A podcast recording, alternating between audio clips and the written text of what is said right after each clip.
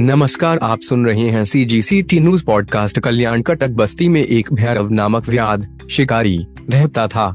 वह एक दिन मृग को उड़ता उड़ता विंध्याचल की ओर गया। फिर मारे हुए मृग को लेकर जाते हुए उसने एक भयंकर शुकर को देखा।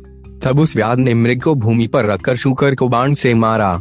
शुकर ने भी भयंकर गर्जना करके उस व्याध के मुश्कदेश में ऐसी टक कर मारी कि वह कटे पेड़ के समान ज़मीन पर गिर पड़ा। क्योंकि जल अग्नि, विष, शस्त्र, भूख, रोग और पहाड़ से गिरना इसमें से किसी न किसी बहाने को पाकर प्राणी प्राणों से छूटता है। उन दोनों के पैरों की रगड़ से एक सपम भी मर गया।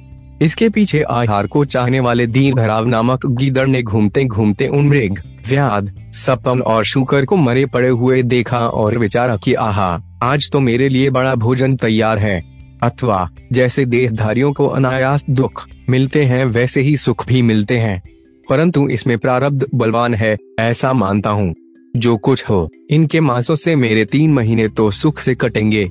एक महीने को मनुष्य होगा, दो महीने को हरिण और शुकर होंगे और एक दिन को सपम होगा और आज धनुष की डोरी चाबनी चाहिए, फिर पहले भूख में यह स्वाद रहित। धनुष में लगा हुआ तांत का बंधन खाऊं।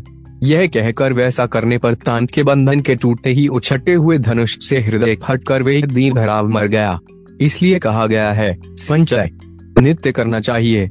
शास्त्राण यदि भवंती मूर्खा, यस्तु क्रियावान पुरुष है सविद्वान सुचिंतता चौषध मातुराना नना मात्रेन करो तेरोगम शास्त्र पढ़कर भी मूर्ख होते हैं, परंतु जो क्रिया में चतुर है, वही सच्चा पंडित है। जैसे अच्छे प्रकार से निर्णय की हुई औषधि भी रोगियों को केवल नामात्र से अच्छा नहीं कर देती है। शास्त्र की विधि, पराक्रम से डरे हुए मनुष्य को कुछ गुण नहीं करती है, जैसे इस संसार। में हाथ पर धरा हुआ भी दीपक अंधे को वस्तु नहीं दिखा सकती है।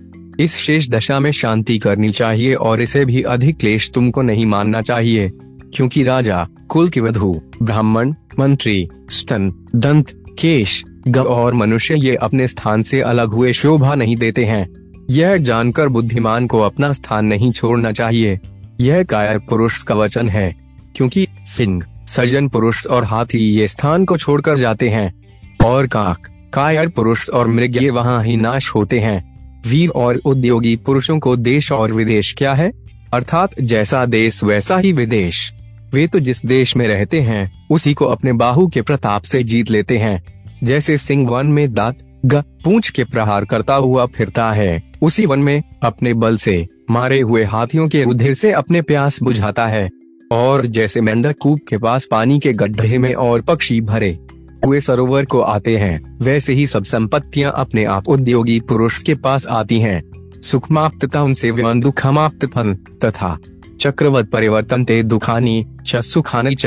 और आए हुए सुख और दुख को भोगना चाहिए।